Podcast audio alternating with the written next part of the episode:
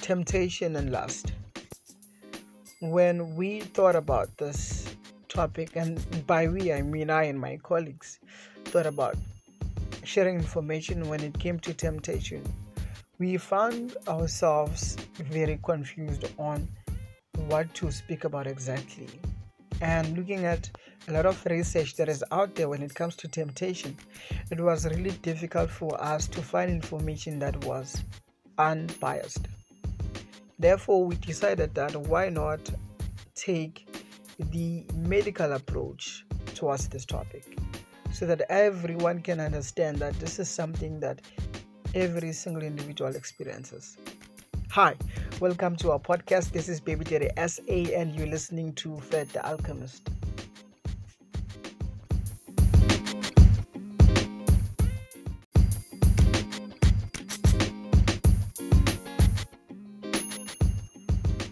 So, my dear friend, I think that the first thing that you should understand is that temptation is an important factor of the human genome.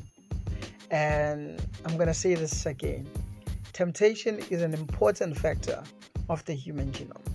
Temptation is something that everyone experiences. And most of the time, we tend to experience the same temptations because temptations are activated by the environment, and then the mind responds. To understand what temptation is, let me draw a mind picture for you. I woke up in the morning 6 a.m. I was very hungry. And for some reason, I had not eaten the day before. And now, feeling hungry, I wanted to make a simple meal chicken pasta. Uh, chicken pasta is when you you fry your chicken with um, pasta. It can be spaghetti I love spaghetti, and then you can add parsley onto it. So I decided to boil the water, and after five minutes, my stomach was speaking to me. It was telling me to go and check on whether the spaghetti was boiling on the pot. In my head, having that, it's only been five minutes, it's only been five minutes, it's not boiling. I decided check, you know, check on what's happening on the pot. So I t- attempted to grab hold of the lid to check whether the water was boiling. To my surprise, oh my flipping god, it was so hot that I dropped it. Ah, ah, shh. Uh, it was very hot and I wasn't expecting that. So let's try to analyze this case. If you did life sciences, you might remember the reflex mechanism. This is when your body automatically responds to stimuli at the very same moment without having the brain to think about what is happening, and that might be you removing your hand from a, a hot plate stove before you even say, Ouch, my pinky. Your body senses sight, smell, taste, touch are the biggest roads temptation uses to communicate with your brain. An example of this is being tempted to buy the Feed My Soul a chicken licken because you can smell it across the road on campus or at work. And it's the stimulation of the sensory neurons in your nose that stimulate the brain to want and need it, which in turn, if I try to avoid it, can make my life a living hell for those few moments when I am still in range of being able to smell it. And pay close attention to this. It can make my life a living hell while in range. Temptation is not exactly the same as the reflex feedback because temptation in temptation you basically have about 10% of your mind working against the stimuli while 90% of your brain is actually working towards the stimuli. Meaning that temptation works in distance by that, I mean the closer you are to something that tempts you, the more likely you are to cave in and lose yourself. You do this because you lose your reasoning. What you feel becomes more than what you think, and it causes this self fulfilling cycle. You know, smell, demand, and you must supply, eat. Your stomach starts grumbling and so on. You feel very uncomfortable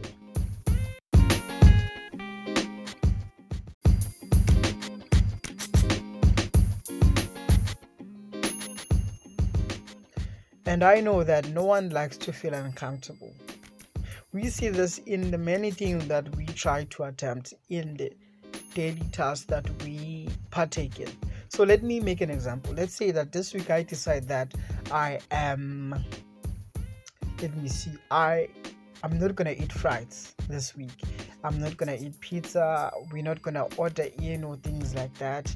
And Monday it's fine, Tuesday it's fine, but on Wednesday, on Wednesday we start feeling like eating some fast food, eating some something greasy, and me trying not to do that, trying not to, um, you know, calling Uber Eats actually makes me uncomfortable and I think this is something that always happens with each and every one of us.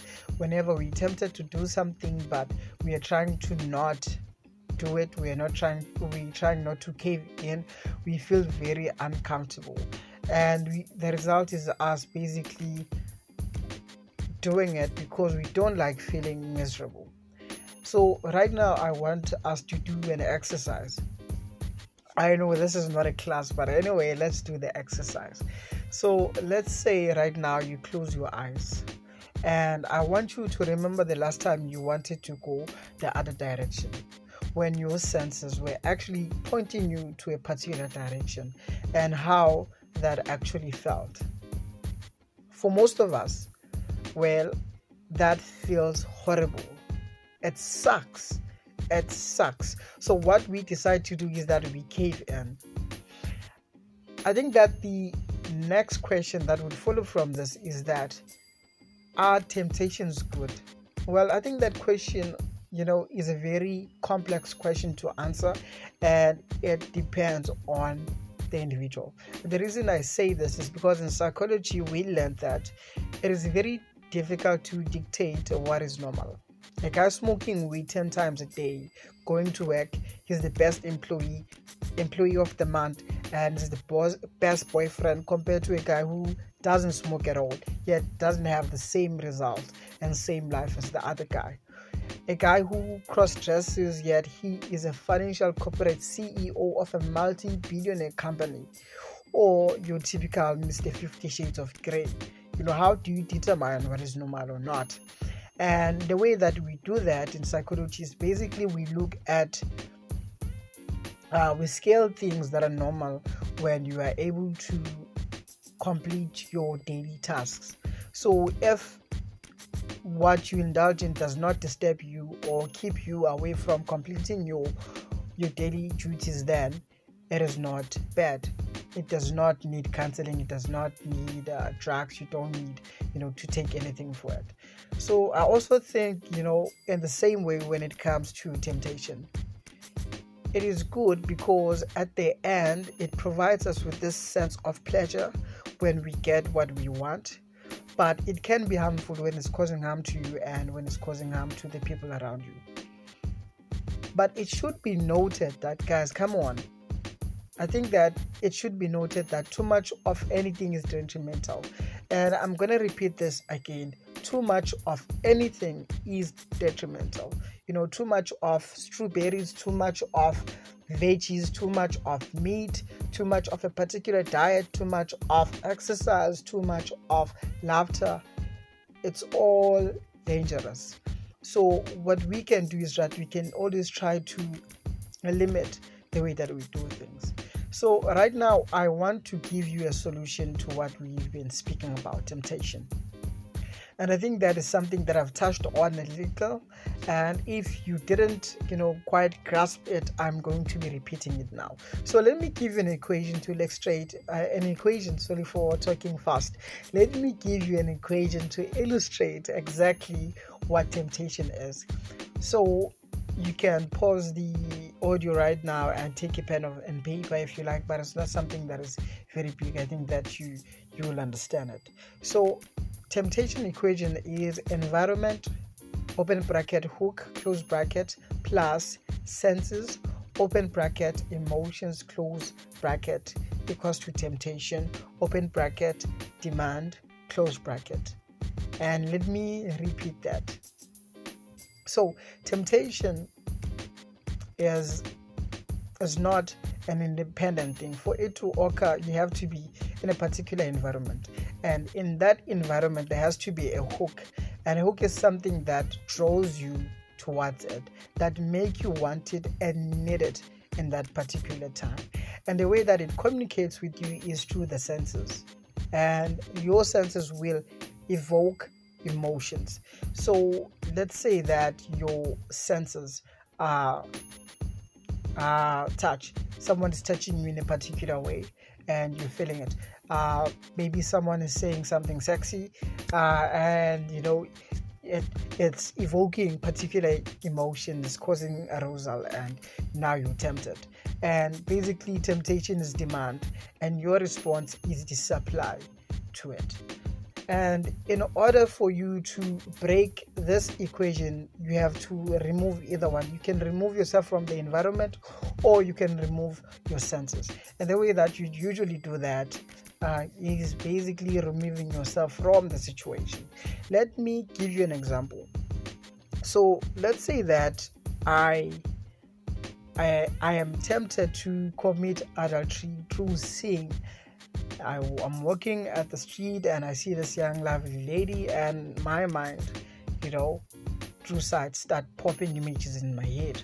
What I have to do is that I have to close my eyes or look the other way and walk fast sometimes it's good to be blind. And I want to share an experience with you guys. It might not entirely be linked to the topic, but I fear that I might forget it if I do not share it. And maybe the reason I've had it with me for the past few days is because I'm supposed to share it with you guys on this very day. Ah, so let's start. My father, my father's first car was a Honda, the old ones. It was cream white. It was a scrap, guys, to be honest. Nothing worked in that car besides that it was moving. Bless it. So it was June. I remember it was it was June, and my auntie had passed away. So we had to travel from Mpumalanga to Stenga. For you who don't know exactly, you know what I'm talking about, it's a long journey, probably an eight hours car drive and on that day my dad was working late but regardless of that we were committed to travel on that day because you know for things to happen my dad had to be present so when we arrived at a particular road we got to majuba also known as Volksrust this place has zigzag roads. And before that it had been reported for having a lot of car crashes so for multiple accidents on it. So we were there, and it was dark, kind of misty, and we couldn't see anything. Like we couldn't see anything, and the mist was causing a lot of fog on the windscreen, and the air conditioning was not working. The wipers were not working. So my mom had to wipe using a tissue paper, wipe the windscreen using the tissue paper while the car is you know, is moving. And it was cold and it's at night. And the only time you see a car, it's when a car passes by you. And we were scared. My brothers, my two older brothers, were scared as cats sitting next to me, making me scared now. And I was sitting in the middle because you know the older brothers always love sitting next to the windows and they put uh, the young one in the middle. So that was the case. And as we went along, I noticed that my dad wasn't using bright when it comes to light adjustments. So I asked him, Dad, why are you not using light to, you know, bright to see the road? And he told me that, uh, well, Sandy, if I were to use bright, I can't see anything. But if I use dim light, I can actually see a few meters away from us. And we basically have to take it a meter per time and we spent i think about two hours more on that road but what i realized when I, I, thought about this is that it's okay if you don't see where you are heading you know how your future looks. Um, what is important is for you to have a future goal and work towards accomplishing it. You don't have to drive fast. You know you have to drive slowly.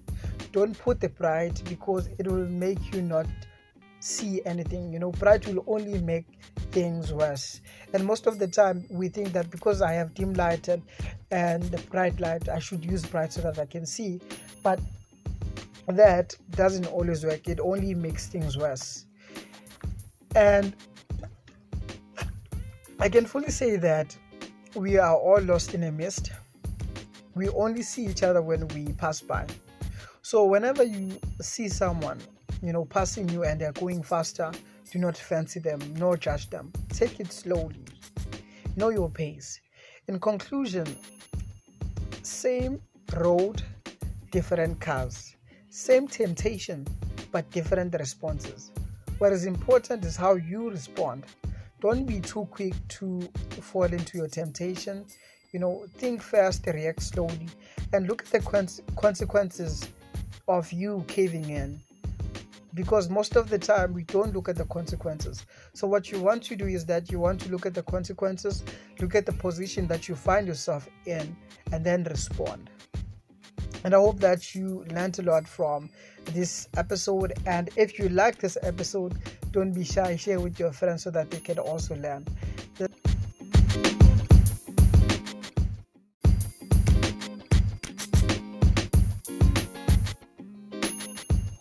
And that is it from me.